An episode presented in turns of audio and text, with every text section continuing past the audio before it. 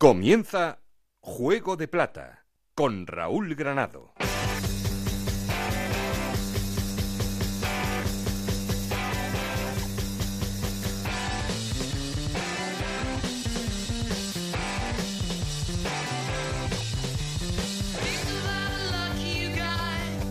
¿Qué tal? Muy buenas, bienvenidos a Juego de Plata, el podcast de Onda Cero en el que os contamos todo lo que pasa en la Liga 1 2 3.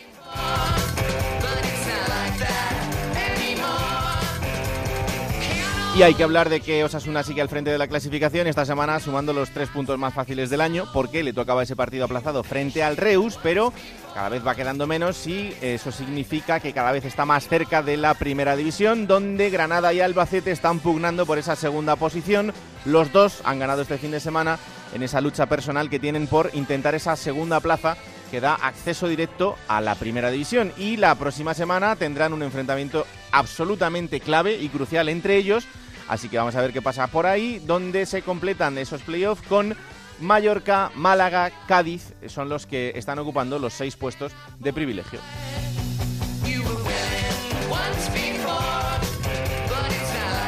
Por abajo el Rayo Majadahonda es el que ha entrado en problemas nuevamente, entrando en la única plaza que queda de descenso a Segunda División B, pero ojo a las situaciones, como os venimos contando, de Lugo, Tenerife, Numancia, Extremadura. Zaragoza parece que entra un poco más en zona normal, pero todavía no salvados matemáticamente, incluso la Unión Deportiva Las Palmas. Son todos los equipos que siguen peleando por no descender a Segunda B en una jornada que nos deja el descenso matemático del Córdoba y también la destitución de José Luis Oltra como entrenador del Tenerife.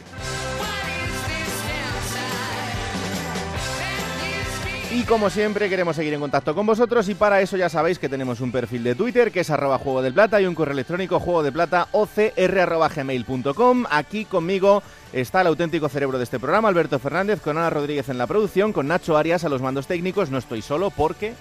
Esto es Juego de Plata, el podcast de Onda Cero en el que te contamos todo lo que pasa en Segunda División.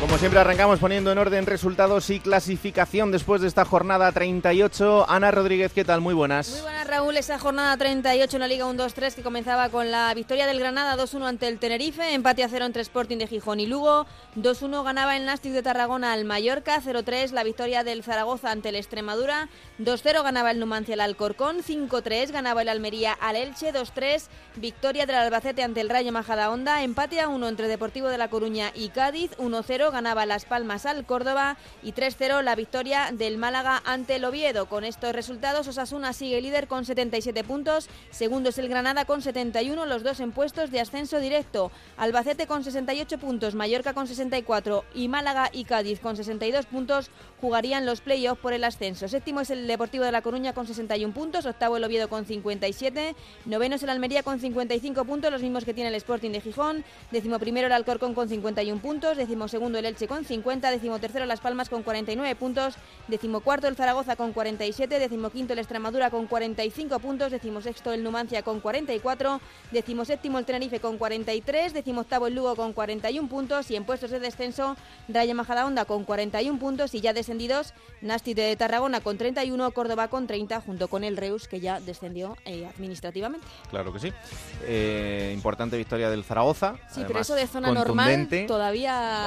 Bueno. No normal todavía, ¿no? Sporting, Málaga, Numancia y Tenerife, eso sí, es lo que le queda al Zaragoza. ¿Sabes lo que pasa? Que como creo que en toda la temporada no ha habido 2 victorias seguidas, pues esto es que ahora estás a 6, pero la semana que viene estás a 3. Entonces, a ver si llega un momento en el que haya, por favor, 2 victorias seguidas del Zaragoza esta temporada. Y por favor, una victoria en casa. La noticia buena, sí. No puedo ver el partido, que soy la gafe del equipo, sí. Así que aficionados zaragocistas, por esa parte, estad tranquilos que no voy a poder ver ese partido. Ya es un dato a tener en cuenta, importante. que lo tengan en cuenta en Zaragoza, que Anita no va a ver el partido de este fin de semana. Ver, no. Eso siempre últimamente es garantía de que las cosas no saldrán mal del todo. Bueno, vamos a empezar como lo hacemos cada capítulo con ese laboratorio en el que analizamos todo lo que ha pasado el fin de semana, así que vamos al laboratorio de Enrique Martín Monreal.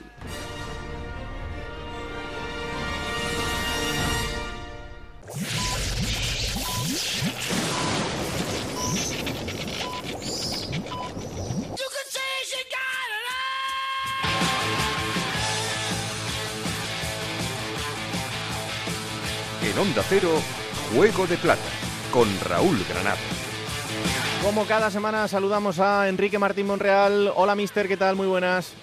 Hola, muy buenas. Bueno, pues aquí estamos otra semana más y, joder, parece mentira, pero al final, sin presión, sin objetivo, ya con el equipo ya hablábamos la semana pasada, y van y esta semana ganan a un rival tan importante como es el Mallorca. Bueno, es lo que comentamos, la segunda división es así, a un partido puedes ganar a cualquiera, en cualquier campo, si tienes un poco de acierto en momentos puntuales. Y es lo que nos pasó, ¿no? Partido que, bueno, pues lo llevamos bien y al final nos empataron y, bueno, cuando ya todos pensábamos que esto acabaría así, al final, pues, Kanté se sacó ahí un disparo que sorprendió a todos y al final ganamos el partido. Y esta es la historia. Otros partidos con más opciones, pues resulta que no hemos sido capaces de materializar. No, por eso al final siempre dices, el tema de los equipos está generalmente en las dos áreas, tanto en el aspecto ofensivo como en el defensivo, y el que controla mejor esas parcelas, pues al final está mejor clasificado, claro. Bueno, por lo menos al final lo que queda es darle una alegría a la gente, ya que el objetivo no está cumplido, pues por lo menos, oye, que puedan disfrutar un poquito, aunque sea en este tramo final de la temporada. No sé del resto de la jornada, empezando por lo de abajo, ¿qué es lo que más te sorprende? Y sobre todo, me preocupa cada vez más la situación del Tenerife. Sí, bueno, ya hablábamos al principio de temporada que con tanto equipo de nivel, pues probablemente a alguien le pueda pillar el toro, ¿no?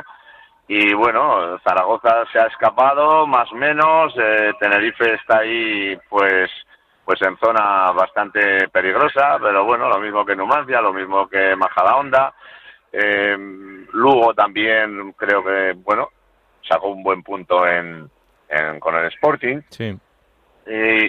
Y todo está muy igualado y ahí pues vamos a estar, yo creo que hasta última hora ahí para decidir el cuarto equipo que descienda, ¿no? No se puede. Más allá de lo que pase luego en los partidos, ¿no? Que esos evidentemente son intangibles y no se puede prever, pero la sensación es que en este tipo de situaciones el equipo que no está acostumbrado a estar ahí lo pasa peor, y por eso pienso un poco que el Tenerife igual entra en una situación bastante más complicada que la de, por ejemplo, el Numancia o el Lugo, que es verdad que tampoco pensarían estar metidos en este jaleo a estas alturas del año, pero que por cómo es un poco su trayectoria, pues puede entrar dentro de lo probable, ¿no? Y al final el Tenerife se va a ver ahí hasta el final. Sí, efectivamente, opino igual que tú, que estos equipos están con un trayecto, bueno, pues más largo quizás en esa zona y están mentalizados de esa manera. Y Tenerife, en principio, parece como que, bueno, pues efectivamente era un equipo para estar más arriba y en este momento le puede sorprender, pero tiene grandes jugadores y, bueno, lo que ocurre es lo que dices. Estas situaciones agarrotan mucho y vamos a ver si son capaces de afrontarlo con, pues eso, con valentía y con efectividad, ¿no? Pero va a estar interesante por todos los lados, por arriba y por abajo. En este caso es un entrenador nuevo, es la llegada de Luis César Sampedro después de la destitución de Oltra. Ahora, cuando un entrenador llega así, en el que el margen de trabajo es prácticamente nulo, porque claro, en 4 jornadas y con esta situación, pues la verdad es que no sé exactamente cómo puedes trabajar, pero la primera tarea es convencer a los jugadores de que no se les ha olvidado hacer bien muchas cosas. Bueno, efectivamente, es un equipo que tiene mucha calidad, es un equipo que maneja habitualmente bien la pelota, tiene mucha creatividad y, bueno, Luis César es un entrenador que le gusta ese tipo de juego, pero, bueno, hay momentos y circunstancias que vamos a ver si luego los jugadores son capaces y se atreven, ¿no? Es evidente que calidad y posibilidades técnicas tienen, pero ahora hace falta que la mente pues les guíe bien, ¿no? Y bueno, vamos a esperar a ver un poquito. Te pregunto por arriba, contando con que Osasuna ya lo tiene prácticamente hecho y que vamos a ver el próximo fin de semana, que es donde va a tener esa primera opción de ascenso. No será fácil porque, bueno, será la segunda, aunque este fin de semana era muy complicado, pero la próxima jornada tendrá un partido complicado frente al Cádiz en Carranza.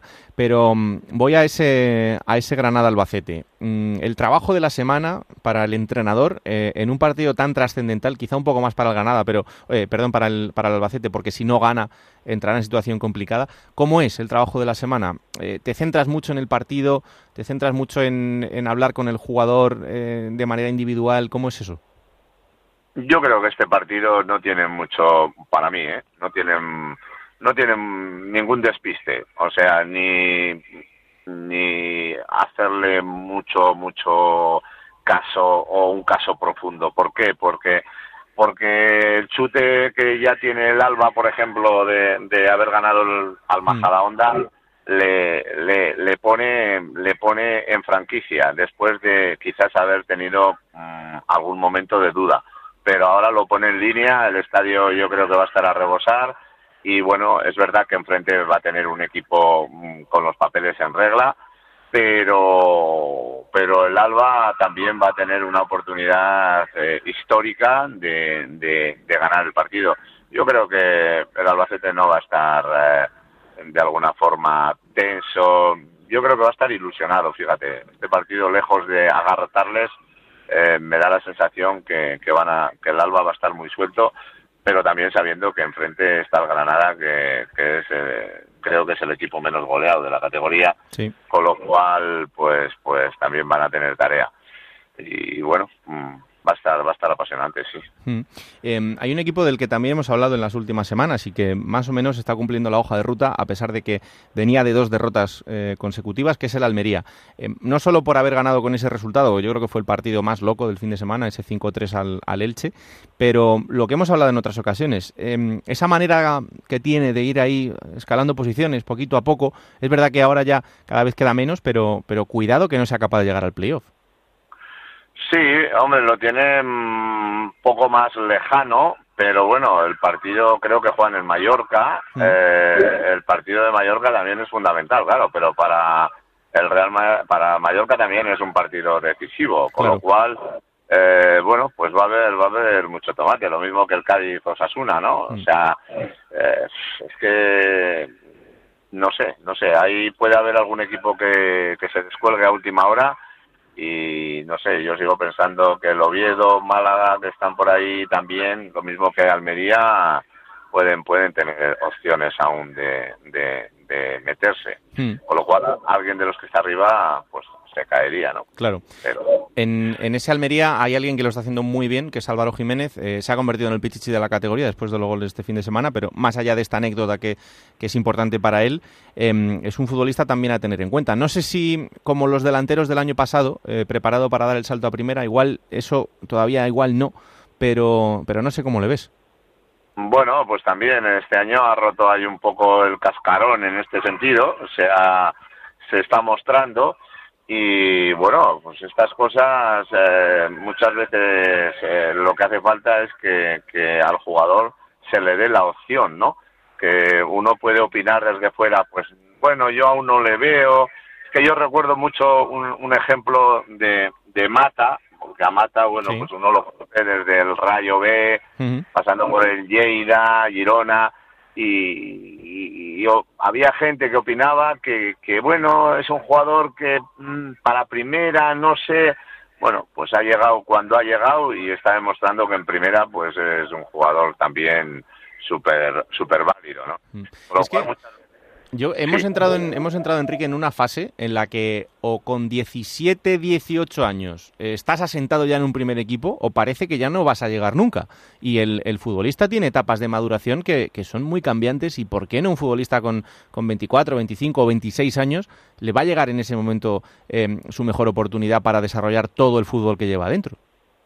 Sí, yo al hilo de lo que dices, Molina, joder, yo me acuerdo de Molina en el Benidorm, hacer esto años y años, y resulta que entonces pues había opiniones, pues eso, también un poco en este sentido, claro. Y al final con 30 y no sé, no quiero meter la gamba, pero 36, 37 casi, sí. Eso es, está, digamos, en el mejor momento de su carrera deportiva y demostrando que puede jugar en primera división como el que más. Con lo cual, hoy en día el futbolista, con la cultura que hay de alimentación, ha progresado mucho y ya no es como antes, que en general a los 31, 32, 33 nos liquidaban. Ahora se ha alargado la vida del futbolista. Ahí está Nino también, con 39 tacos y ha metido 7-8 goles, que es un buen baremo, o sea, sí, claro, es un delantero. Claro. Entonces, se ha alargado mucho y yo creo que no hay que ser tan radicales a la hora de hacer un juicio sobre el futbolista, ¿no? Y por eso cada vez el futbolista alarga más su carrera, pero no...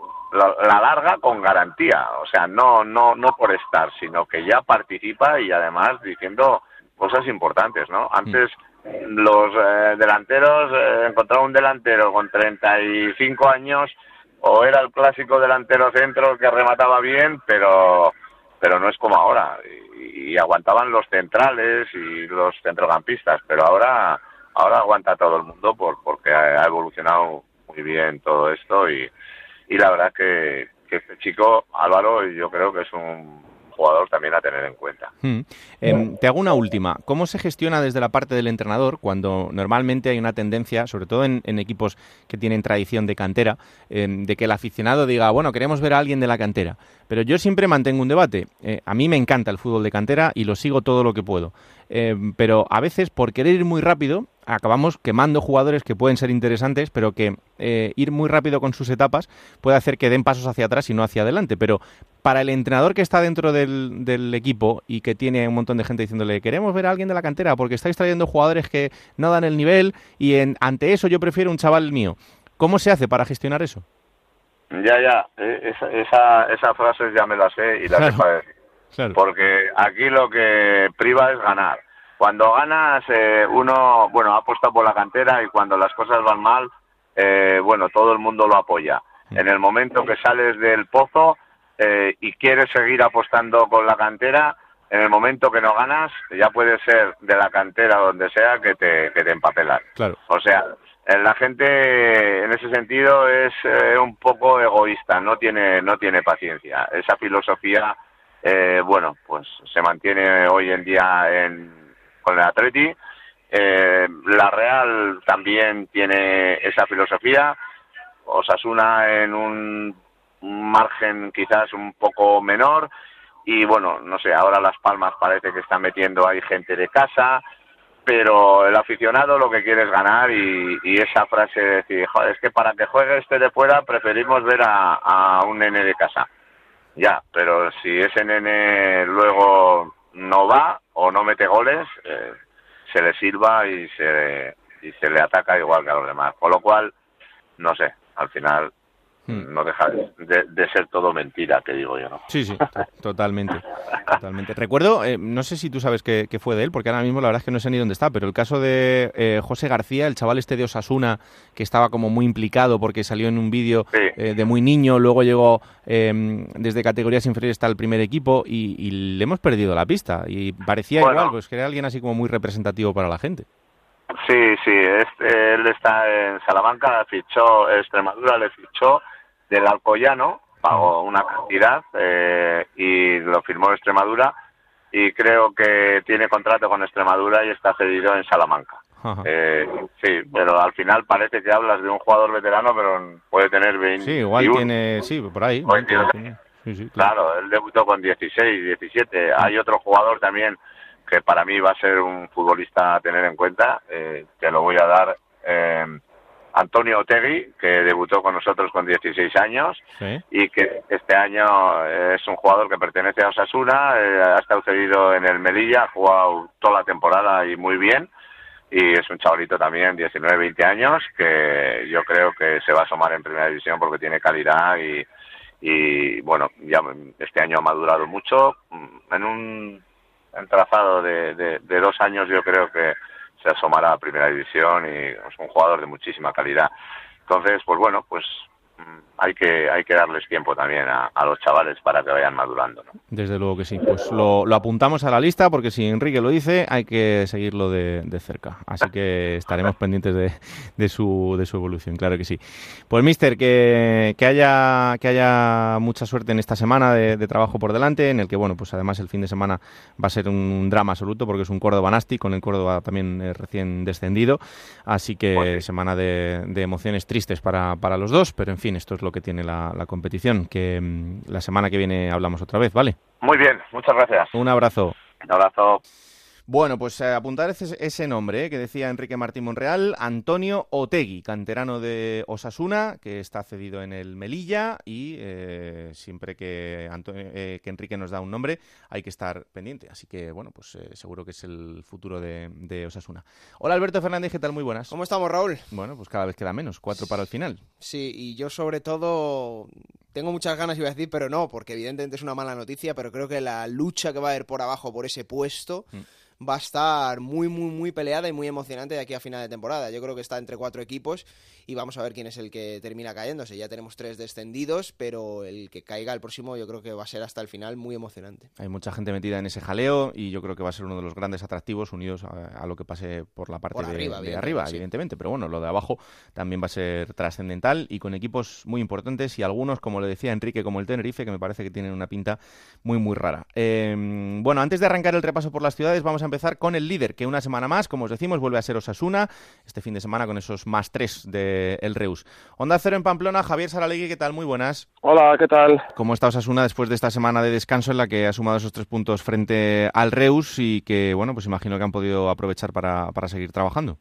Pues sí, mira, con ganas de zanjar ya el asunto, porque después de 2 jornadas en las que ha podido ser y no ha sido, con más cercana esta última, tras la inesperada, digamos así, derrota del Mallorca contra el Nástic, ya la plantilla, que había disfrutado de 5 días de descanso muy merecidos y que les han venido muy bien para recuperar fuerzas, se habían juntado todos el domingo en un hotel por indicación del club a ver el partido, por si acaso había celebración del ascenso. Estaba ya todo dispositivo preparado en Pamplona, estaba vallada el kiosco de la Plaza del Castillo donde se suele ir a celebrar el ascenso, pero todo ha tenido que esperar. Lo que sí que ha conseguido Osasuna es, bueno, pues por si quedaba alguna ligera duda, se ha quitado a otro rival, el Mallorca, que ya no le puede alcanzar. Todo está centrado en qué hace Osasuna y qué hace el Albacete, y lo que quieren es no retrasar más ese ascenso y tratar de ganar en Cádiz este fin de semana. El equipo aguanta los entrenamientos y empiezan a recuperar jugadores y, bueno, pues todos con las pilas muy puestas para que no se empiece a alargar demasiado esa sensación de va a ser ahora y no es, ¿no? Ya son 2 semanas, pues a ver si se consigue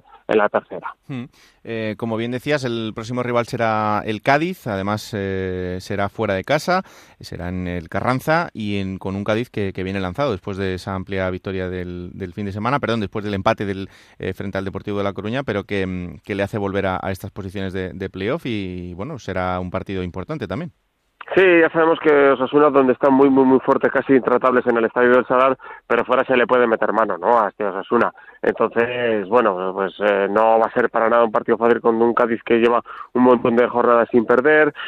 Sí que Osasuna, hay una diferencia, lo comentábamos el último día, y es que está empezando a dar por buenos empates, que antes no daba por buenos, pero ahora sí, porque sabe que sumar 1-1-1 es lo mismo que tratar de alcanzar esa victoria que tanto quiere, y que ahora un empate puede ser bueno mantenerlo en el minuto 85 de partido, ¿no? Sí. Que basta con que no haga lo mismo, pues no teniendo ya esa urgencia por ganar, posiblemente se vea un Osasuna que arriesgue un poco menos en el tramo final de los partidos, a nada que tenga algo positivo. Pero por lo demás el equipo sigue muy fuerte y sigue muy mentalizado, porque luego vendrá segundo objetivo, que sé que quiere sobre todo el gerente de Osasuna, que es el de terminar campeones. Claro. Porque fíjate, estamos hablando de que habría que pagar precisamente al Cádiz $500,000 por Aridane en caso de ascenso, y ese $500,000 podría ser gratis, así vamos a decir entre comillas, si se consigue quedar campeón de Liga en vez de segundo, ¿no? Con lo cual, Osasuna, en el momento que logra el ascenso, no va a bajar un ápice su ritmo de competición y su competitividad, porque quieren quedar primeros y ganar la Copa de Campeones de Segunda División. Bueno, pues así está Osasuna, lo que le queda por delante: Cádiz, Las Palmas, Córdoba y Oviedo, para terminar la temporada. Por cierto, apúntate un nombre, Javi, Antonio Otegui, nos lo ha dicho antes Martín, en ese repaso que hacemos siempre, ya sabes, y que como él tiene el radar puesto en todos, nos ha dicho que estemos muy atentos a Antonio Otegui, o sea que no le pierdas pista. No, se ha salido en la segunda división B, en el Melilla, contaba su entrenador que ha salido aplaudido de campos, de varios campos rivales, Antonio Otegui, un hombre que necesitaba echar cuerpo y crecer futbolísticamente y físicamente, porque es un hombre menudo, pero con una calidad enorme, al que Enrique Martín descubrió y que volverá a Osasuna porque ya se ha ampliado su contrato con el club rojillo. Le ha venido muy bien esta cesión. A lo mejor la primera le viene un poco grande a Antonio Otegui, a lo mejor no, pero si no, ahí tenemos un futbolista muy joven y que va a ser importante en el futuro de Osasuna. Claro que sí, pues hay que estar pendiente. Gracias, Javi. Hasta luego. Pues así está el líder y uno de los equipos importantes durante el fin de semana, como cada jornada desde hace mucho tiempo, es el Albacete. El Albacete que este fin de semana le ganaba 2-3 al Rayo Majadahonda en el Cerro del Espino en un partido que se volvía loco porque el Albacete parecía que tenía la tranquilidad con un 1-3 al descanso, pero en la segunda parte la verdad es que el Rayo Majadahonda intentó por todos los medios llegar hasta el empate. No lo consiguió y por tanto el Albacete suma 3 puntos, sigue tercero en la clasificación, pero el próximo fin de semana hay un trascendental Albacete-Granada.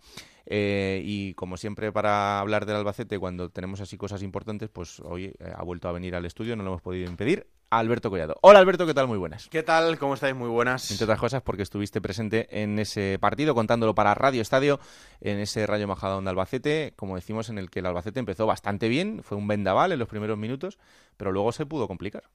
Se pudo complicar y se complicó bastante. De hecho, no lo digo yo, lo dijo Ramis al acabar el partido en sala de prensa, pudo haber pasado cualquier cosa. Y yo añado que cualquier cosa que hubiera pasado no hubiera sido injusta. Tampoco estoy diciendo con esto que sea inmerecida la victoria del Albacete, porque en la primera media hora arrolló al Rayo Majadahonda. Yo creo que se lo comentaba también precisamente yo al míster en sala de prensa, yo creo que es la mejor media hora que ha hecho el Albacete esta temporada. Pero claro, amigo, luego hay que mantenerlo. Claro. Salió con la doble punta, con Roman Zozulia, que no perdona una, con Rey Manay, que la primera que tuvo a los 5 minutos, castigando una pérdida en el centro del campo de Óscar Valentín, que ya me lo dijo y me lo avisó Alberto Fernández, la debilidad de este equipo, por desgracia, está atrás, porque del centro del campo para adelante tienen mucha pólvora. Pero, ese gol de Rey Manay, minuto 5, en el 10 Zozulia, la media hora otro de Zozulia. El Alba castigó muchísimo los errores del Rayo Majadahonda. Una genialidad de Manu del Moral, que para los oyentes que no hayan visto el gol, por favor, que lo vean, que se vayan ahora mismo a internet a verlo. Le filtran un pase al borde del área, la controla con el pecho, 2 toquecitos con el muslo y para adentro. Un auténtico golazo, y el Rayo empezó a creer y la segunda parte salió arrollando. Se encontraron con otro gol de Óscar Valentín, precisamente, el hombre que había tenido aquella pérdida imperdonable en el inicio del partido, y Héctor Hernández tuvo un balón al travesaño, faltando, creo que eran 5 minutos para acabar el partido. Sí. Es verdad que el partido se puso loquísimo en los minutos finales. El Alba había recuperado un poquito el control en el centro del campo, movió el banquillo Ramis, sacó a Barry para tratar de contener, porque aquello de verdad, parecía el Liverpool-Barça, no quiero exagerar, pero se mascó la tragedia para los 700 aficionados del Alba que se desplazaron allí. Y bueno, es verdad que al final tuvieron ocasiones los dos equipos, pero, amigo, ese larguero pudo haber significado el empate a 3, pero al final una victoria para el Alba, que lo deja, ojito Raúl, como el mejor equipo a domicilio de esta segunda división, que no es poca cosa, ¿eh? No, los números están siendo muy buenos. Por terminar con el partido, luego analizaremos la situación del Rayo Majadahonda con Alberto, y escucharemos también a Manu del Moral, que estuvo con Collado después del partido, pero estuvo también Collado con Dani Torres, el futbolista del Albacete, y esta es la conversación que mantenían después de esa victoria final 2-3. Estamos con Daniel Torres, futbolista del Albacete, después de ese Rayo Majadahonda 2, Albacete 3. Dani, un 0-3, pero al final tocó sufrir. Esto cuesta muchísimo, esta segunda división, ¿eh? Mucho, yo creo que estábamos dos equipos en diferente situación, pero con la misma necesidad de poder sumar de a 3 puntos, y fue claro. Yo creo que iniciamos muy bien, conseguimos ponernos arriba del marcador, una muy buena diferencia, pero era claro que ellos no se iban a dar por rendidos, por la situación en la que estaban y por la necesidad que tenían. Creo que Hubo algunas acciones en las que fallamos un poco y ahí ellos se pusieron casi que al igual que nosotros y hasta el final a sufrir. Pero bueno, yo creo que supo muy bien la victoria y ya estamos ahí. Lo importante fue que pudimos conseguir el objetivo de los 3 puntos.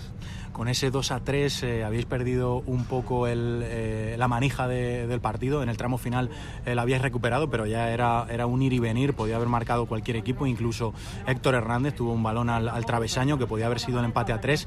Se queda un puntito de cabreo final porque tenéis el partido controladísimo después de una media hora espectacular, quizá la mejor de la temporada, pero que luego se haya podido escapar al final. Sí, yo creo que siempre es de revisar obviamente este tipo de partidos, porque lo mejor y lo ideal es que con un 3-0 o un 0-3 controles el partido, tengas tú el ritmo del balón, pero se te puede escapar en un abrir y cerrar de ojos. Yo creo que es algo que raramente se debe revisar, pero le damos mucho valor a la victoria, sobre todo porque, como tú dices, es una liga que es muy complicada y que es muy difícil ganar. Vinimos, ganamos en el campo de ellos, que juegan muy bien y eso es fundamental. Un equipo que estaba en descenso y continúa en descenso, lo cual lo complica todavía más. Y habéis sacado una victoria, Dani, oro puro. Y más con lo que viene la próxima semana. El lunes 20 de mayo, Albacete-Granada. Si el Albacete gana ese partido, volverá a los puestos de ascenso directo a Primera División. ¿Cómo afrontáis ese partido, Dani? Va a ser Albacete una locura, lo dice el lema del equipo, ¿no? Locura por el Alba, pues va a ser una locura absoluta y total. Sí, yo creo que era lo que queríamos, poder encontrarnos en esta situación, llegar a este partido o aún a esta altura del campeonato con esta de cara a poder ganar y conseguir ese momentáneo puesto de ascenso directo. Así que por ahora a disfrutar y saber que hay que darlo todo. Hoy en día somos fuertes en casa, eso es un gran beneficio que tiene el Alba y con nuestra afición pues somos un fortín allí. Esperemos que sigamos así y que podamos conseguir los 3 puntos en casa. Imagino que echaréis de menos en ese partido a Eugeni Valderrama, que hoy ha visto la quinta amarilla y se va a perder esa finalísima. Sí, yo creo, y junto con Frank que creo que también se pierde. Son 2 jugadores importantes, pero no, como siempre lo digo, no son ninguno de nosotros indispensables. Ahí es donde aquellos jugadores que quizás no están teniendo muchos minutos son muy importantes y son los que, bueno, en estos tipos de partidos y en estas situaciones pues nos darán esa ayuda y ese plus para poder conseguir el objetivo. Y la última, Dani, va a ser dificilísimo, pero queda muy poquito y está en vuestra mano. ¿Te imaginas un ascenso a Primera División con el Albacete?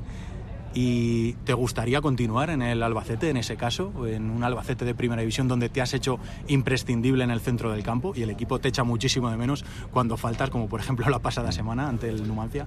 Bueno, yo creo que desde que llegué es la mentalidad que siempre he tenido, de ir por lo máximo de lo que se esté jugando, y creo que se puede ascender. Hoy en día, lo que te dije, llegamos en una muy buena posición y en una muy buena situación para poder conseguir y soñar aún más con ese ascenso directo, y ya el tema de permanencia o no, eso ya se lo dejo al tema de los clubes, pero contento con lo que estamos viviendo, disfrutando y aún sufriendo, pero disfrutándolo de igual manera.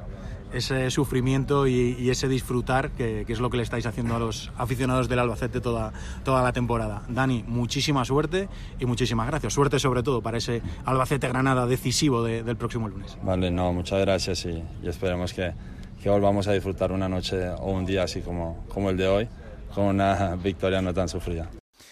Bueno, pues uno de los futbolistas del Albacete, Dani Torres. Te pregunto, Alberto, por lo que viene. Es ese partidazo trascendental frente al Granada, que, fíjate, yo creo que al final se la van a jugar los dos, pero yo creo que el Granada tiene un poco de margen de error en este caso.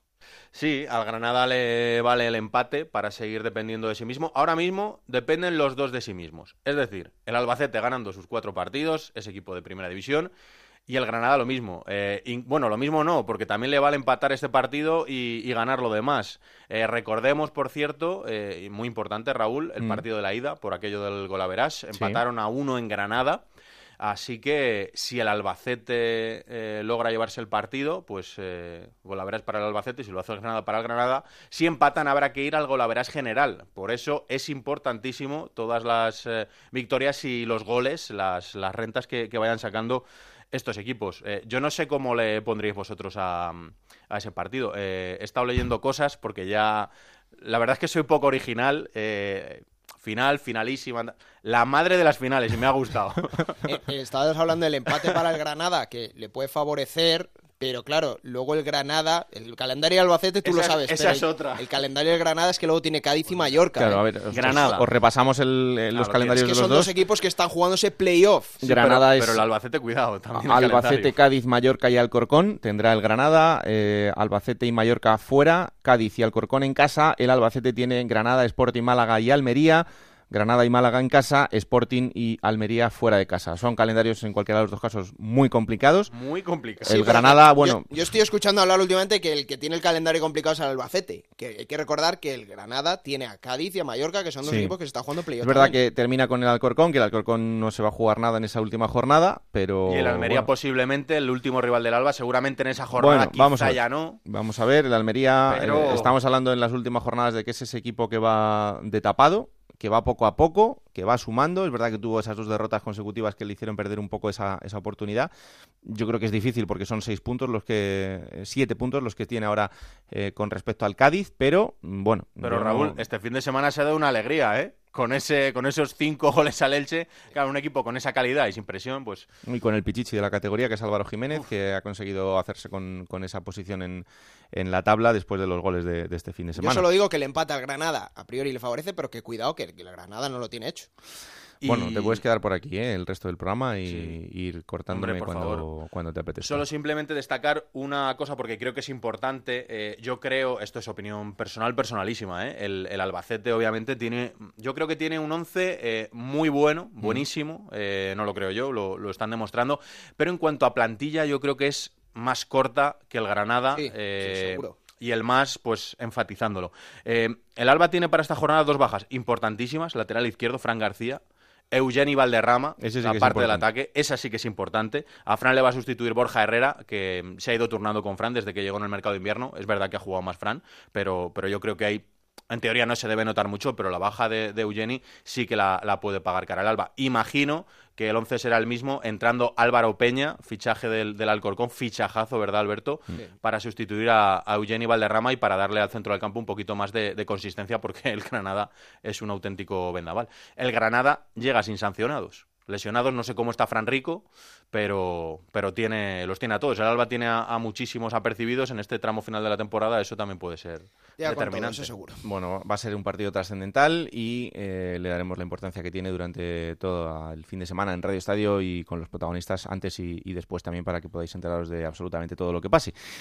Vamos hasta Cádiz. El Cádiz empataba, son 3 empates seguidos. Este fin de semana lo ha hecho con el Deportivo de la Coruña, pero ya os hablábamos de ese calendario infernal que tenía el Cádiz en este tramo final de la temporada, enfrentándose al Málaga, después al Depor, y lo que le queda por delante es Osasuna, Granada, después, eso sí, tendrá Extremadura y Sporting como los 2 últimos rivales de la temporada. Pero en fin, vamos a hablar un poco de lo que fue ese partido y ese empate 1 con el Depor. José Antonio Rivas, ¿qué tal? Muy buenas. ¿Qué tal, compañero? Muy buenas. Es verdad que sigue sumando y que lleva mucho tiempo sin perder el conjunto cadista, pero claro, al sumar 3 empates seguidos, el sumar de 1 en 1 en este tramo de la temporada te hace no perder comba, pero estar ahí un poquito en esa situación que en cuanto gane un poco de los que tienes detrás, te metes en el lío de quedarte fuera. Sí, pero bueno, de momento al Cádiz lo que le está permitiendo es sobrevivir, ¿no?, en esos puestos de playoff, y además lo está haciendo a base de... Machís por un lado, Akeche, el otro día David Querol, y la verdad es que pues puntito a puntito le está permitiendo al Cádiz mantenerse ahí. El otro día en Riazor, pues el punto le vale para mantener las distancias con un rival directo, tener el golaveras particular ganado y bueno, pues verla un poquito venir. La verdad es que, como estáis comentando, el mes de mayo del Cádiz pues estaba señalado desde el principio de temporada ahí por todos los aficionados. Se están cumpliendo las expectativas, está siendo difícil, pero la verdad es que el equipo está llegando a esta recta final del campeonato bastante bien físicamente, compitiendo los partidos, es verdad que no los está ganando, pero los compite hasta el final y bueno, pues a verlas venir. Ahora es verdad que llega el líder con posibilidad de ascender, luego hay que ir a Granada y el equipo nazarí también seguramente, según los resultados, puede ascender allí, pero bueno, pues luego los dos últimos partidos será seguramente donde el Cádiz pues se juegue todo. Es verdad que desde aquí ya se mira evidentemente con mucha lejanía los puestos de ascenso directo. El objetivo pues es mantenerse en estas zonas de playoff y luego pues disputarlos. Habrá que ver si con Manu Vallejo o sin Manu Vallejo, si con Machís o sin Machís, pero disputarlos cuanto menos. Este viernes será esa lista de Luis de la Fuente, de la selección española sub-21 para el europeo, en el que ya, pues como bien dice José Antonio, veremos si Manu Vallejo está entre los convocados. Pero quería preguntarte precisamente por él, porque no marca desde el 16 de marzo en ese Cádiz-Lugo. No sé, ha entrado en una... Es verdad que habíamos puesto quizá el foco demasiado en este futbolista por lo que había conseguido en el tramo anterior de la temporada. También es verdad que ahora ha llegado Darwin Machis y que toda la faceta goleadora, toda la faceta ofensiva pasa por él, pero ha entrado en una dinámica Manu Vallejo que ha seguido jugando, pero ha pegado un pequeño bajón. Fíjate que Manu ha estado lesionado, regresaba el otro día en Riazor a la titularidad, no estaba para completar el partido, fue cambiado a los 10 minutos de la segunda parte y fíjate, te cuento un poquito para que entendáis, ¿no?, la situación un poquito de Manu Vallejo. Manu Vallejo estuvo jugando el año pasado con el Cádiz B, el playoff de ascenso a Segunda División B y pues prácticamente hasta el mes de julio estuvo compitiendo. Luego pues empezó la pretemporada con el primer equipo sin saber si se iba a quedar, lógicamente se quedó, empezó la temporada siendo titular y no solo siendo titular, sino siendo la referencia ofensiva del Cádiz y el que estuvo en el primer tramo de Liga tirando del carro, sin descansar ni un partido, jugando partidos de Copa del Rey, de Liga, jugándolo todo. Y claro, pues el chaval, por muy joven que sea, pues está llegando a esta recta final de la temporada que no está bien, pero bueno, quizás estos partidos en los que ha estado fuera por lesión pueden venirle bien, ¿no?, para coger un poquito de aire en esta recta final. Por aquí pues todo el mundo está con sensaciones divididas. Por un lado pues nos alegraría mucho, le alegraría mucho a todos los aficionados que pudiera jugar ese europeo sub-21, pero por otro lado también pues le gustaría a la gente que pudiera disputar con el Cádiz este play-off. Ay, amigo, está claro. Y además es una cosa de la que hemos hablado en las últimas semanas también, y un futbolista que hay que recordar que está traspasado al Valencia, así que también está jugando sus últimos partidos con la camiseta del Cádiz, siempre y cuando el futbolista se quede en la disciplina del Valencia, si no es que deciden luego pues a lo mejor cederlo de cara a ese crecimiento que está experimentando Manu Vallejo. Pero bueno, esta es la situación del Cádiz. Como os decimos, el próximo rival será Osasuna en Carranza. Partidazo también del que vamos a estar muy pendientes. Gracias, José Antonio. Un abrazo. Vamos a hablar de David Querol también. Sí, el golazo de Querol. De los mejores de la jornada, el de Querol. Pero hubo otro sitio donde también hubo golazos. Hombre, la Rosaleda. Y además uno que llevaba tantos partidos siempre haciendo la misma, buscando ese gol, y ya le ha salido esta jornada. Bueno, la verdad es que fue salir en la bañera y ha ido para arriba de una manera increíble. Lideresa Isabel Sánchez, ¿qué tal? Muy buenas. ¿Qué tal, Leo? Muy buenas, con una sonrisa en la cara estamos aquí hoy. No sé de quién estáis hablando, ¿eh? No me extraña, porque entre el partidazo del Málaga, el golazo de Ontiveros, que es otro más, y la recuperación del equipo que hace que, bueno, que todavía quede mucho trabajo por delante, eso es verdad, porque el Málaga tampoco está siendo el super equipo regular, porque en esta fase de la temporada está teniendo de todo y es una montaña rusa, pero bueno, volver a ser quintos, volver a estar ahí, volver a poder pelearlo todo y con estas sensaciones, pues evidentemente es para estar contentos. Hacía falta un partido así, le hacía falta a este Málaga que había ganado con la llegada de Víctor Sánchez del Amo en ese encuentro en Alcorcón, pero tenía que hacerlo en casa, en la Rosaleda, ¿no? En este estadio de Martiricos que ayer vibraba con este equipo que supo ganar de forma contundente, firmar un gran partido y sobre todo ir a por el encuentro durante los 90 minutos. Habíamos visto un Málaga que con el 1-0 se echaba atrás, esto no fue lo que se vio ayer y además con ese golazo de Javi Ontiveros. Con una noticia a los 30 minutos de partido, que era la expulsión de Kedi Vares, de la que se supo sobreponer de la mejor manera el Málaga, con buenas noticias como la de dos jugadores que ahora vamos a hablar de ello, tanto Juancar como Koné, que se recuperaron y que pudieron volver a los terrenos de juego, y donde todo salió bien, que también hay que decirlo, ¿no? Porque tuvo oportunidades también el Oviedo, pero que fueron solventadas de forma magistral, como siempre, por Munir, y que al final las buenas sensaciones, y con lo que viene ahora, que también es positivo, porque decía Adrián, estos 3 puntos son 6, y sobre todo son mucha moral para lo que quede, lo que viene por delante. Sí, porque ha sido eliminar a otro rival, como es el Real Oviedo, que bueno, todavía tiene alguna opción de poder llegar, porque son 5 puntos los que le separan del Cádiz, pero ganar al Málaga habría significado apretar todo muchísimo más, así que el Málaga sacó una renta importantísima de la Rosaleda. Una de las mejores noticias, como decía Isabel, es esa vuelta de Juancar, un hombre que lo ha pasado muy mal con esa rotura del cruzado, muchos meses en el dique seco. Ayer volvía a jugar, y este era Juancar en el Transistor. Que muy contento por las sensaciones y sobre todo por la victoria del equipo y el partido que ha hecho el equipo. Es complicado, a pesar de mi buen ánimo y de mi cachondeo, pues bueno, al final yo cuando llego a mi casa también paso malos momentos y bueno, yo creo que esto es la recompensa y espero que haya más recompensa todavía con el ascenso del equipo. Isa, la alegría de todo el mundo, porque es un chaval fantástico que además pues transmite también unas sensaciones buenísimas dentro del vestuario y para todos, ¿no? Y tenerle en el campo otra vez, pues es una bendición.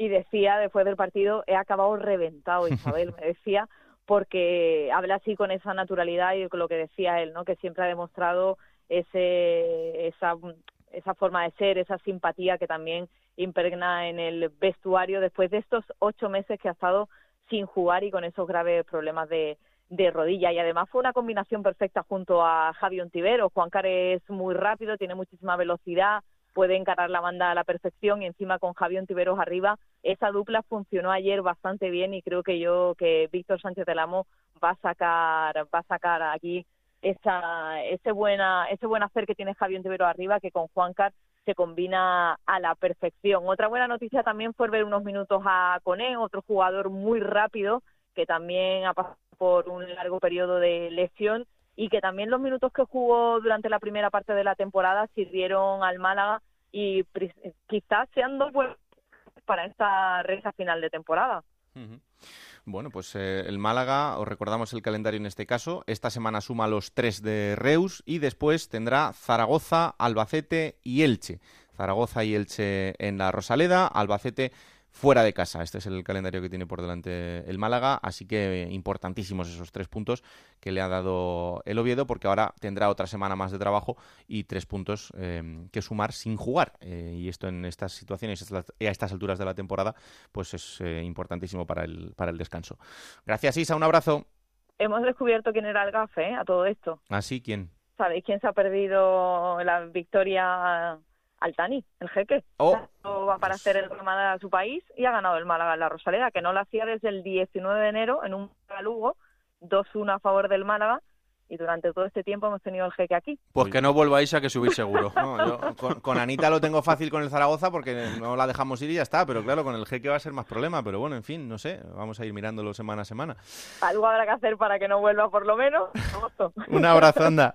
Otro para vosotros. De lo de arriba os dejáis algo, bueno, quizá el patinazo del Mallorca, ¿no? Es un poco lo que ha llamado la atención. Lo hablábamos antes con Enrique, porque es el Nástic que ya estaba descendido, y sobre todo por lo que significaba el poder haber sumado esos 3 puntos, que era acercarse y mucho al Albacete. Choca por el momento en el que estamos, pero no nos es raro ver a un Mallorca patinar, como tú dices, fuera de casa. Lo estaba consiguiendo solventar últimamente cuando sacaba puntos, incluso sacaba victorias fuera de casa, pero este es el Mallorca que llevamos viendo todo el año, que fuera de casa no es igual de solvente que en la isla. Pero es que ha fallado en el momento en el que mejor estaba y en el momento en el que no podía fallar, porque al Albacete, que es el tercero, le da, vamos, aire, ¿no? Lo siguiente, porque ahora vuelve a haber 4 puntos de distancia con el tercero. Yo pensaba, a ver, todavía queda mucho, está claro, pero el de Mallorca-Granada, ahora mismo tenemos 7 puntos, 4 jornadas. Yo pensaba que el Mallorca iba a estar disputando hasta el final, incluso el ascenso directo. Y ojito al calendario del Mallorca: Mallorca-Almería, Deportivo Mallorca, Mallorca Mallorca-Granada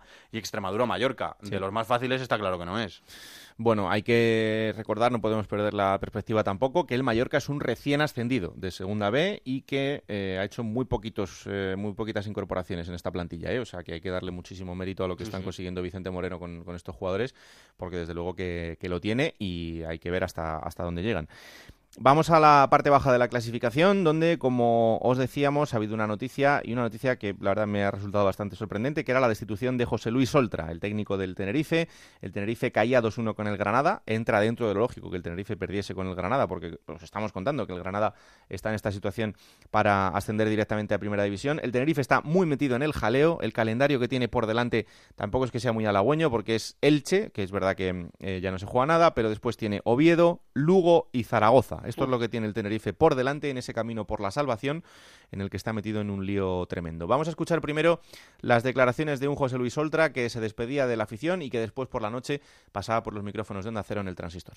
Bueno, estoy triste, pero sobre todo, pues, como he dicho en la rueda de prensa de despedida, un poco sorprendido, así un poco extraño.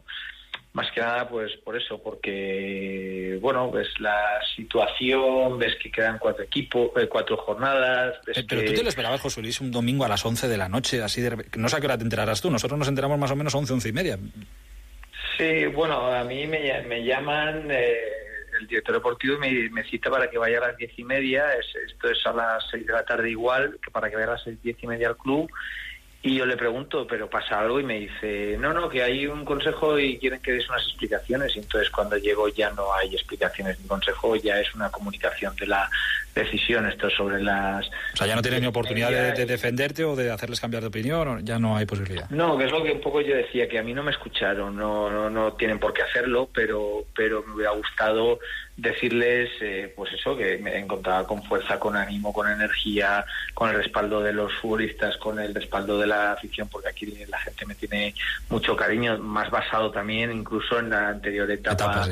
De 3 temporadas, soy el entrenador con más partidos dirigidos al Tenerife, y bueno, pues son de esas cosas que no crees que te van a pasar nunca, y bueno, pues como decía hoy, ¿no?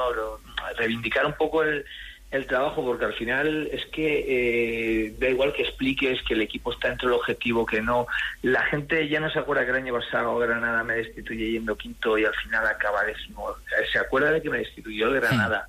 Entonces, bueno, pues por lo menos he intentado hacer ver que tengo la conciencia tranquila y que el trabajo está bien hecho, porque los números y algunas estadísticas así lo avalaban. Pues tremendo el dolor que transmite José Luis Oltra en una situación de la que no era consciente que fuese a terminar así. O sea, consciente de que el equipo estaba en problemas, sí, pero no de que se fuera a producir esta destitución y en estas formas que él ha comentado, con esta manera. Vámonos hasta Tenerife. Yendi Hernández, ¿qué tal? Muy buenas. ¿Qué tal? Raúl, muy buenas. Al final, lo que para nosotros ha sido una sorpresa, imagino que en la isla lo habrá sido mucho más. Sí, por completo. Realmente...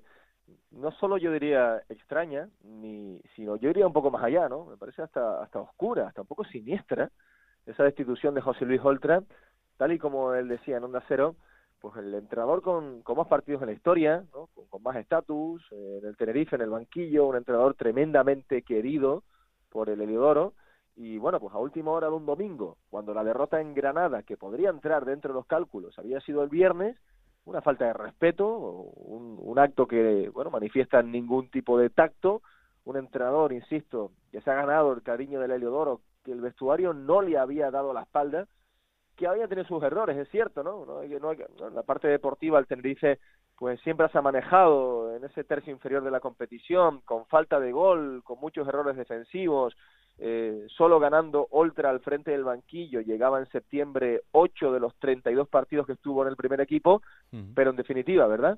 Bueno, Tenerife que salió un poco frío, es cierto, en Granada, en la primera parte, aunque Oltra había perdido un poco la confianza del club desde hacía semanas, ¿no? Recuerda que cuando el Tenerife remonta contra Osasuna, un partido también inenarrable, que se colocó 0-2, Osasuna, y el Tenerife remonta, ese día Oltra estaba un poco al borde del precipicio también, ¿no? Y poco a poco ha ido salvando la situación, ganaba el derbi canario, que siempre es algo que refuerza a cualquier entrenador que esté en las islas, pero sí, con sorpresa se ha tomado la isla la destitución y con indignación también de José Luis Oltra. Yo aquí me pregunto una cosa, si el Tenerife echa a Oltra, se supone, se entiende, que es porque no confía en que Oltra termine salvando al equipo. Claro. Porque otro objetivo ahora mismo no hay, no tiene ningún sentido echar a un entrenador cuando quedan 4 jornadas. Se supone que el club no confiaba en Oltra para salvar al equipo, ¿no, Yendi?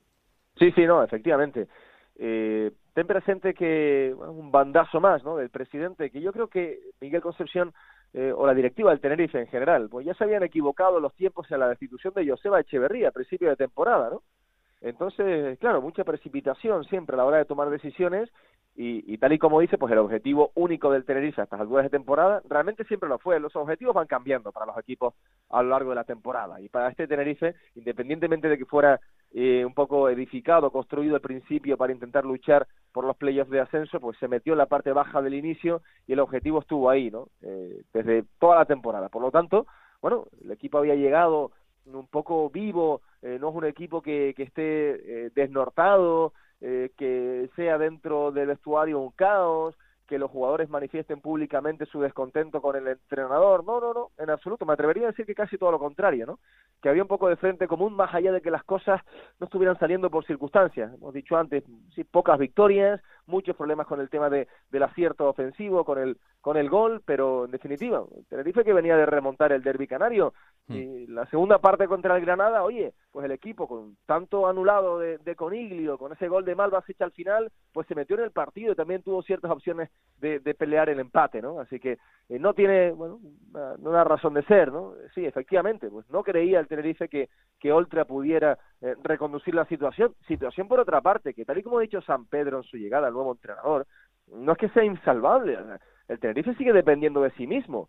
Ahora tiene un partido en Elche muy importante, después tiene partidos contra rivales directos ahora mismo, como puede ser el Lugo en la penúltima jornada. Entonces, bueno, al final, un entrenador que tal y como decía en la sala de prensa, se marcha con la conciencia tranquila porque ha buscado soluciones, porque lo ha dado todo, y sobre todo porque siente un cariño muy importante en la isla, que le ha reportado profesionalmente en su experiencia más enriquecedora y más espectacular que fue hace 10 años ya, con ese ascenso a Primera División con el Tenerife en su momento. Yo no quiero ni muchísimo menos contradecir a Yendi, porque él está allí, vive el día a día. Yo quería dar un poco mi visión, un poco pues alejada, cómo lo veo yo desde aquí, desde precisamente eso, sí, desde la distancia. Es importante también, sí. Que me corrija Yendi, el Tenerife fuera de casa en toda la temporada ha ganado un partido, ¿no? Porque el otro es el del Reus. O sea, habiendo ganado un partido fuera de casa en Majadahonda, se la juega en Elche. Se la juega en Lugo, precisamente, ex equipo del nuevo entrenador de San Pedro. Y en casa recibiendo al Oviedo, que se juega el playoff. Y al Zaragoza en la última jornada, que a ver cómo llegan los dos equipos. Zaragoza ha salvado ya, Anita. Zaragoza ha salvado la última jornada. Y seguro que el Tenerife también. Pero quiero decir que entiendo el vértigo que hay en Tenerife, porque es que son 2 puntos. A 2 puntos del Lugo y del Rayo Majadahonda. Y recordemos que al Rayo Majadahonda le quedan por sumar los 3 puntos del Reus, y también tiene un partido con el Córdoba, sí, que está descendido. Es que entiendo el vértigo, ¿eh? Es una situación muy difícil y en la que el Tenerife, yo se lo decía antes a Enrique, es el que más miedo me da, no por nada, sino porque es un equipo que estaba confeccionado para otra cosa y que ahora tener que luchar por esto, pues me parece que se le puede hacer muy largo y muy complicado. Pero bueno, habrá que desearle la mejor suerte del mundo a Luis César San Pedro en esta llegada, que hay que recordar, firma hasta final de temporada, es decir, por estos 4 partidos, y a partir de ahí, pues con lo que pase, ya veremos qué proyecto inicia el Tenerife. Yendi, lo contamos semana a semana, ¿vale? Muy bien, un abrazo. Un abrazo. Pues imaginaros, si las cosas en Tenerife están así, como están en Lugo, donde hay 2 puntos menos. El Lugo, que este fin de semana, eso sí, sacaba un puntito porque empataba frente al Sporting de Gijón. Compañero Juan Galego, ¿qué tal? Muy buenas. Hola, ¿qué tal? Muy buenas, ¿cómo estamos? El calendario de Lugo, lo que tiene por delante es Deportivo de la Coruña, Extremadura, Tenerife y Nástic. Deportivo y Tenerife en casa, Extremadura y Nástic fuera de casa. Bueno, no sé cómo están las sensaciones, cómo está la ciudad con el equipo, si se confía en que se pueda salir de esa zona de peligro. Bueno, lo cierto es que el empate de este fin de semana pues ha servido de bálsamo no solo para los jugadores, sino también para los aficionados que ven el futuro pues con un mayor optimismo, conocedores evidentemente de lo delicado de la situación, pero es cierto que quedan partidos muy complicados, sin ir más lejos el de este fin de semana con el Deportivo, 2 rivales directos como Extremadura y Tenerife, y contra el Nástic, que ya no se juega nada, pero yo creo que el propio enemigo del Club Deportivo Lugo es el propio Club Deportivo Lugo, porque el equipo no acaba de carburar. Bien, es cierto que consiguió un buen resultado el fin de semana, pero el juego sigue creando muchísimas dudas y eso es lo que más miedo le da a los aficionados. En principio sigue habiendo muchísimas bajas, sigue faltando muchos jugadores importantes y eso también puede contar en lo negativo para el Club Deportivo Lugo. Esta ha sido otra situación, Juan, que se veía venir desde hace varios meses, porque la verdad es que el equipo se ha caído en circunstancias que tampoco esperábamos. Es decir, que nadie esperaba que el Lugo estuviera luchando por el playoff, que me entiendan, pero que estuviera en una situación un poco más tranquila, sí. Sí, el equipo fue confeccionado precisamente para estar en una zona un poquito más tranquila, no para luchar por la parte alta, pero sí para estar cómodamente en la mitad de la tabla. Pero fíjate, yo en pretemporada hablaba con el jefe de prensa de Lugo y le comentaba, según lo que estaba viendo, los resultados, la evolución del equipo, el juego y demás. Yo ya no las tenía todas conmigo. Yo se lo había comentado al jefe de prensa del Lugo, que no estaba nada tranquilo con la situación, que no lo veía claro. Y fíjate, al final, eso que tenía yo, ese que tenía yo por el interior, al final se confirmó, ¿no? Y el equipo, pues jornada a jornada, ha ido a menos, ha ido enlazando, es verdad, partidos buenos pero con partidos muy malos, rachas muy negativas y hasta esta situación en la que nos encontramos y tendrá que estar luchando hasta final de temporada, que quizás esa sea la mejor noticia, ¿no? Que Lugo todavía esté vivo y pueda tener posibilidades de permanencia. Hay noticias de última hora que se van sucediendo y en el Lugo pasan por el anuncio de que ese partido frente al Deportivo de la Coruña finalmente no va a ser día del club como estaba previsto, Juan, así que buena noticia en este sentido para los aficionados, claro, tal y como está la cosa, como para que encima tengan que pasar por caja. Sí, es que tenían que pasar por caja. Se plantó la Federación de Peñas, ayer hubo una reunión y se acordó un plante, o por lo menos instar a los aficionados del Lugo a no comprar esas entradas e incluso no acudir al partido, cosa que en lo deportivo el equipo necesita a los aficionados, pero esta mañana el club ha dado marcha atrás y ha retirado pues esa medida de vía del club y por lo tanto los abonados no tendrán que pasar por taquilla. Eso sí, para los aficionados del Deportivo las entradas son inamovibles, quedan como estaba en un principio, 45, 35 y 25 euros, y por lo tanto para los aficionados del Lugo bien, para los del Deportivo yo creo que todavía siguen siendo un poco caras las entradas.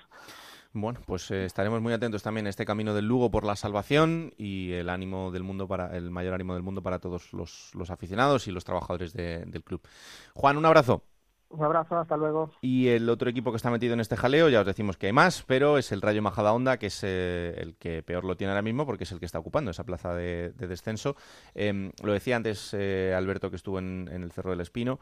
Las sensaciones del equipo siguen siendo muy buenas del centro del campo para adelante, pero la defensa sigue siendo el gran debe de toda la temporada. Eso es. Y eso pues está costando muchos puntos. Pero no se le ve nervioso ni inquieto al Rayo Majadahonda. Yo creo que eso es lo más positivo que se puede ver a este equipo, que está exactamente igual, no transmite esa preocupación, ¿no? El juego sigue siendo el mismo y ellos tienen ese también hándicap a favor, que es que en la última jornada tienen que sumar los 3 puntos del Reus, igual que el Numancia, que también tiene que sumar. El Lugo de los de abajo es el único que no los tiene que sumar y el Rayo Majadahonda es sintomático también. Tú ves los números, es el tercer equipo que más goles encaja, solo por detrás de Nástic y Córdoba.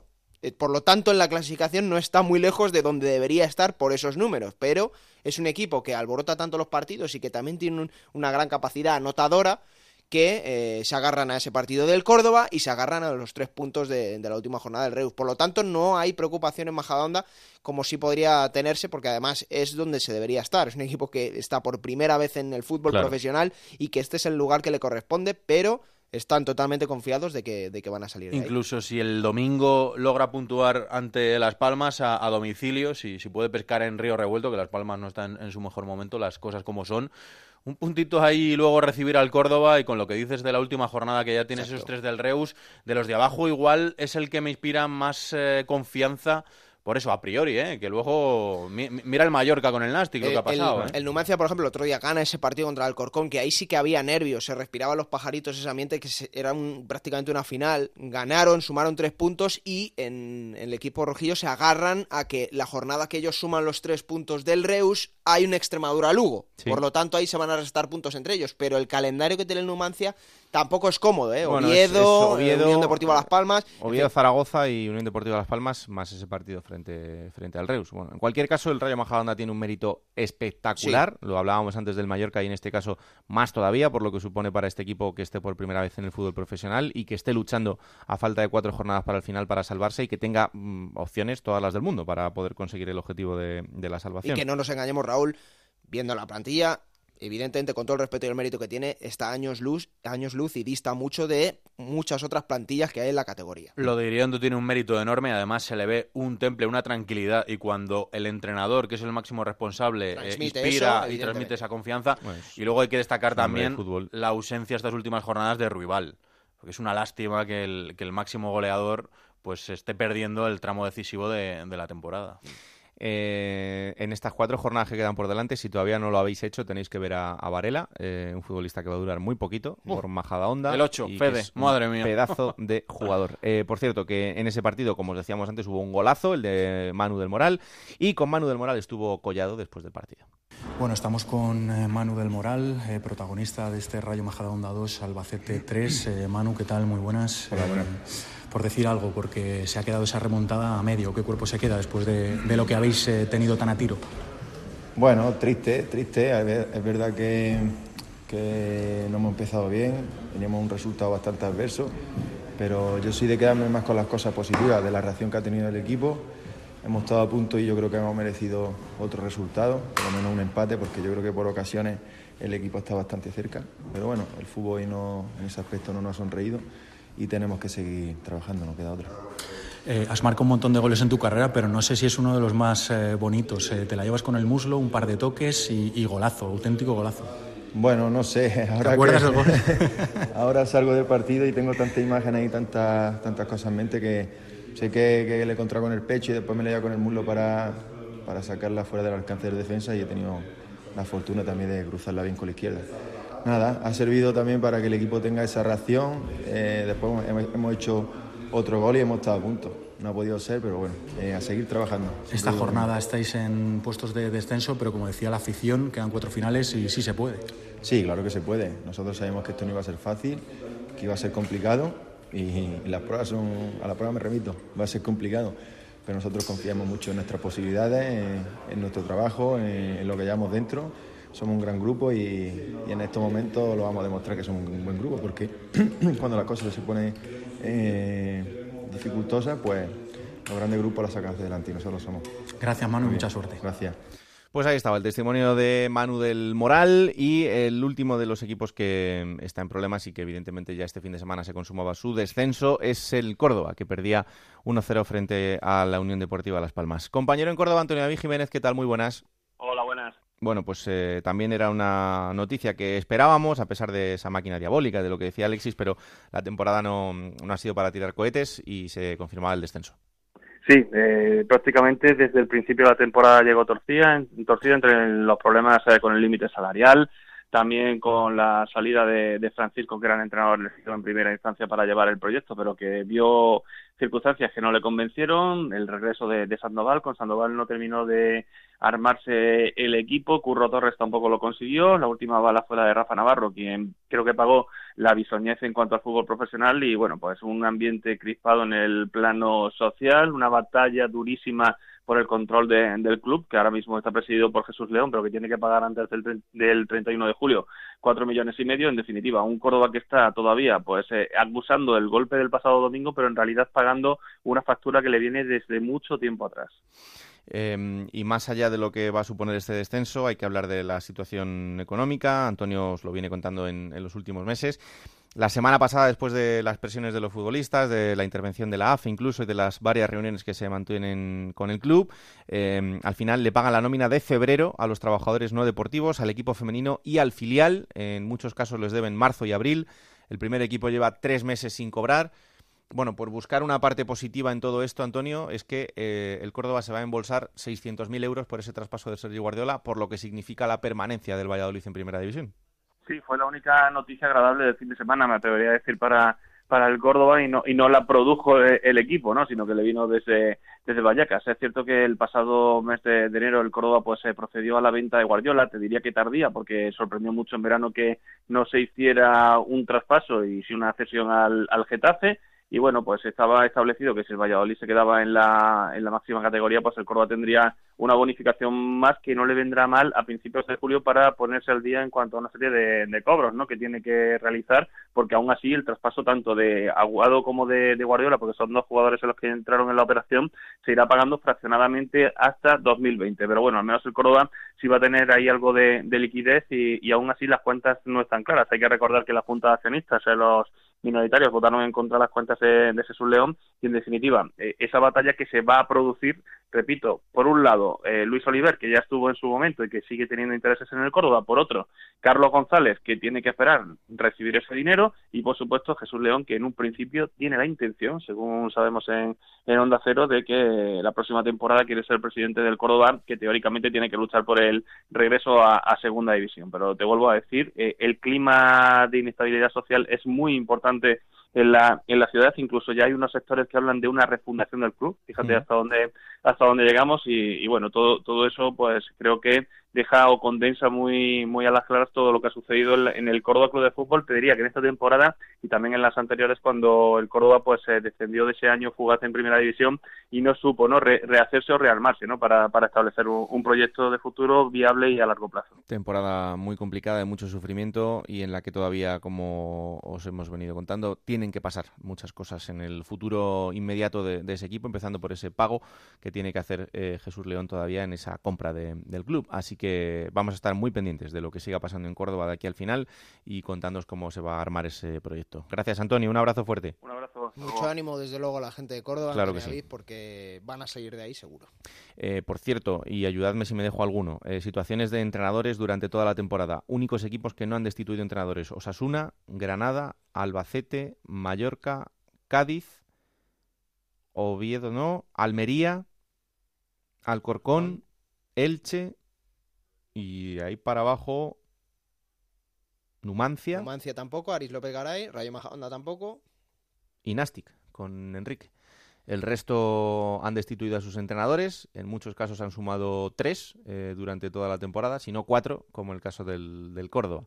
La verdad es que esto es una trituradora de entrenadores. Nástic tampoco, porque Enrique empezó tarde. Es verdad, Enrique no empezó desde el principio. Sí, cierto. O sea, son muy poquitos equipos. Muy pocos equipos. Pero bueno, al final ya sabéis que la cuerda siempre se rompe por el mismo sitio. Bueno, hasta aquí el repaso de ciudades y ahora pues vamos a jugar un poco.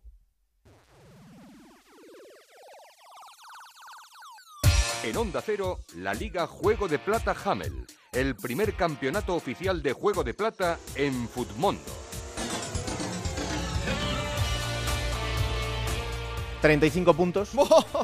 Pero bueno. Lamentable. Claro, a ver. ¿Qué ha pasado? A ver, pues que no he quitado a Milla, que no ha jugado. Vaya. Que Rafa Mir me ha hecho un punto. Vaya. Y que Carlos Clerc no ha jugado tampoco. Vaya. Claro, pues así es muy complicado. Es decir, que no está nada mal, 60 puntos, mejor del último mes, gracias a, sobre todo, los 18 puntazos que me ha dado Roman Sosulia. Y en la jornada la ha ganado Sastre, 106 puntos, y segunda jornada consecutiva que gana, 106 puntazos, que no está nada mal. En la clasificación general sigue ahí afincado con 2.063 puntos Abraham Gómez Granja. Asciende 2 puestos Julito García, 2053, asciende As10, 2042, y el que cae 3 puntos es un viejo conocido, David Aranda Veraguas, que tiene 2040 puntos. Bueno. No está lejos de la cabeza, pero Abraham Gómez Granja lo tiene muy encaminado. Y en el 11 ideal de la jornada para Futmundo, esta Liga Juego de Plata de Hummel, el jugador mejor valorado, Álvaro Jiménez, 19 puntazos. Con esos goles que le dio la victoria a la Almería, hat-trick. Oye, yo en la general llevo 1936. ¿Me dais algo, aunque sea un jamón, un paquetito de jamón? Yo no, algo de eso. No, pues ya llevas 300 puntos más que yo. Aquí hay que peleárselo hasta el final. No está mal. Es que cuidado, ¿eh? Lo que pasa es que a este no le dejamos competir. Estuvo a punto mucho, de trincar camiseta, ¿eh? Hay que recordarlo, pero... A punto, pero lo impedimos afortunadamente, sí, en fin, porque eso no podía pasar. Ya sabéis que hay que seguir jugando hasta el final, que cada vez queda menos. ¿Quién te ha dicho que no puedes jugar a ser entrenador de la Liga 1 2 3? Con Juego de Plata, Futmundo y Hamel tienes la oportunidad. No pierdas más tiempo. Únete a la Liga Juego de Plata Hamel y juega con nosotros.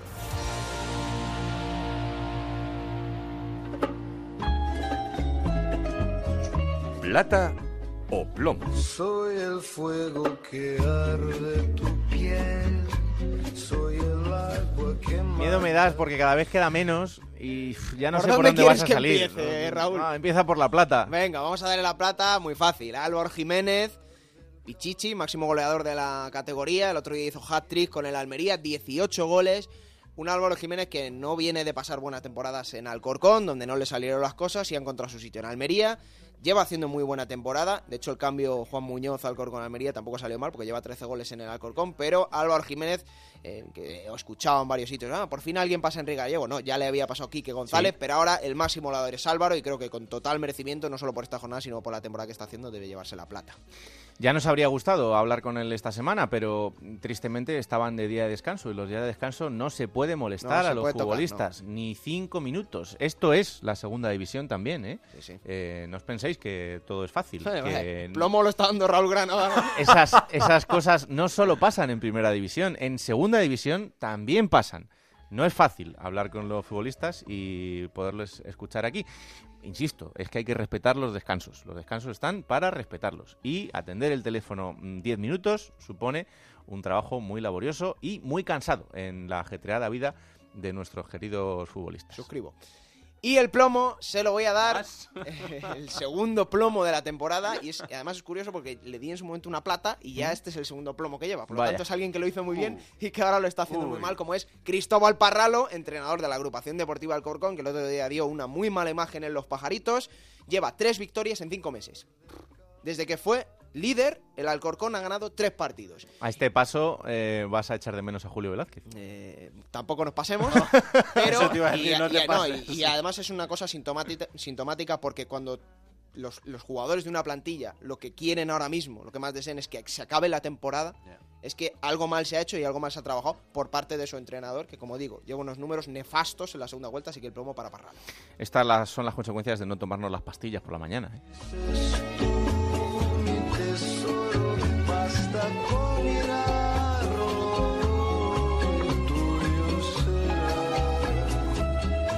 Y ahora cogemos esa máquina del tiempo que pilota también Pablo Llanos. Esta semana ha elegido como uno de los momentos históricos de nuestra segunda división al Compostela.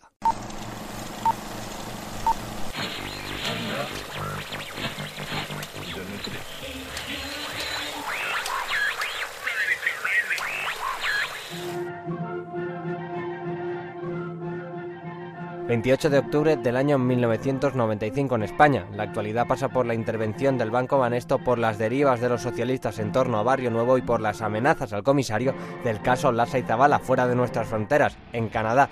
50.000 ciudadanos se manifiestan en contra de la secesión de Quebec y Héroes del Silencio con su sencillo Iberia Sumergida son número 1 en todas las listas musicales, y aunque parece que toda la actualidad que pueda haber un sábado se puede resumir en esto, no es del todo cierto, no al menos para los aficionados de la Sociedad Deportiva Compostela y del Fútbol Club Barcelona. Ambos equipos se enfrentan esta noche en un duelo correspondiente a la 10ª jornada de Liga. Los gallegos están siendo uno de los equipos revelación de la temporada y están cuajando una primera mitad de campeonato sensacional. Por su parte, los culés no quieren perder comba con el Atlético de Madrid y buscan seguir en la pelea por el título de Liga. Una victoria sobre el Compostela, 4º en la tabla, se antoja vital para los intereses blaugranas.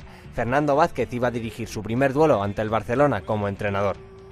Ahí tienen ustedes el 11 compostelano que va a estar formado por Falagán, Villena, Nacho, Tocornal, Bellido, Pasín, Christensen, Fabiano, Ogen, Lecumberri y José Ramón. En el banquillo junto a Fernando Vázquez estarán Fernando, Eraña, Abadía, Mauro y Paniagua. Enfrente, el Fútbol Club Barcelona va a jugar con Busquets, Ferrer, Popescu, Vaquero, Figo, Codro, Sergi, Carreras, Nadal, Iván de la Peña y Ruller. En el banquillo, Abelardo, Guillermo Amor, que vuelve a la convocatoria después de semanas de ausencia, Angoy como portero suplente, Óscar y Robert Prosineski. El partido empezaba y daba muestras de lo que sería una batalla, un duelo, una guerra, llámenlo como quiera, pero estaba claro que ninguno de los equipos iba a ceder un palmo ante su rival, aunque en los 24 minutos de partido... Después del primero intenta también irse de pase y no lo consigue, aunque de la Peña le da un balón de gol a Ruller, que va a entrar solo, Ruller, Codro, gol del Barça en la primera que llegó acaba de adelantarse el equipo barcelonista, y es que a un equipo de categoría no se lo puede perdonar, porque en cuanto puedan te lo lían. Acaba de demostrarlo, un pase increíble de Iván de la Peña para Ruller, y Ruller, ahí tienen la jugada repetida, la posición correcta de Ruller, que sí, estaba en línea, sí, y la generosidad después del pequeño de los García, que le da a Codro el primer gol del partido a los 24 minutos. La primera parte acabaría con un resultado favorable para el Fútbol Club Barcelona, pero el Compostela no era la revelación de la temporada porque sí, y mediada la segunda parte. Juega Fabiano Largo para Mauro, error en el cruce de carreras, penalti. Penalti puede ser, vamos, pues desde aquí ha dado la impresión de penalti, claro. ¿Quién ha sido? ¿Nadal? No, ha sido Carrera. Ah, Carrera, pero ha dado la impresión. Pareció penalti. Celino Gracio Redondo no ha señalado nada. Señalado, creo que... A ver. Que ahora sí. Penalti. Ha señalado el penalti. Es el segundo penalti en contra que le señalan al Barça esta temporada. El primero contra el Mérida en el Camp Nou, convertido en gol. Y ahora va a intentar empatar el partido Ben Christensen. Bajo los palos Busquets, ahí tienen al internacional danés del Compostela, llegado desde el fútbol griego hace 2 temporadas. Christensen sobre la pelota, ¡gol!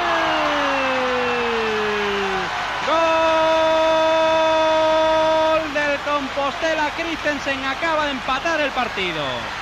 Y solo 2 minutos después... De atención a la jugada de Ogen, el quiebro, ¡gol!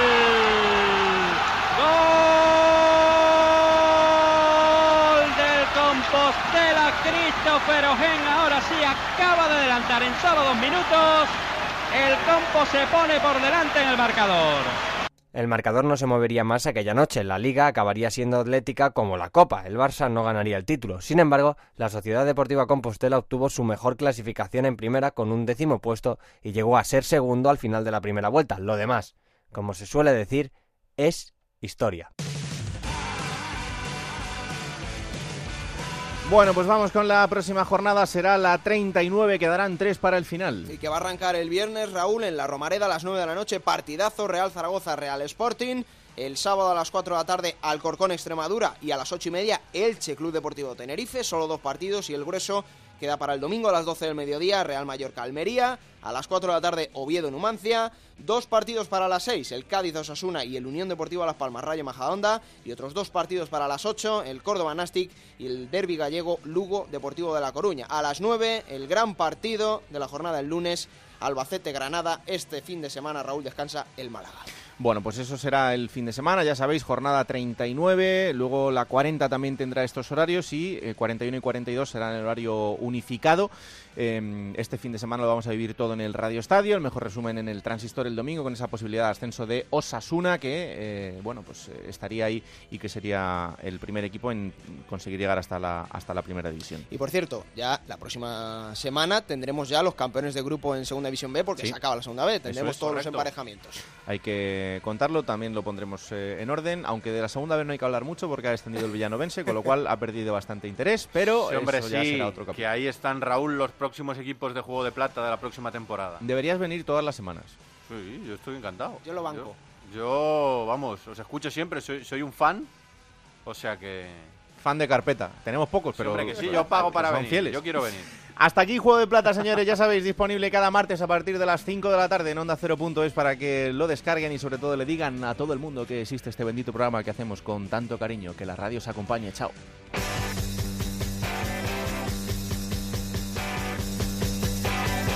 Raúl Granado, Alberto Fernández, Ana Rodríguez. Juego de Plata.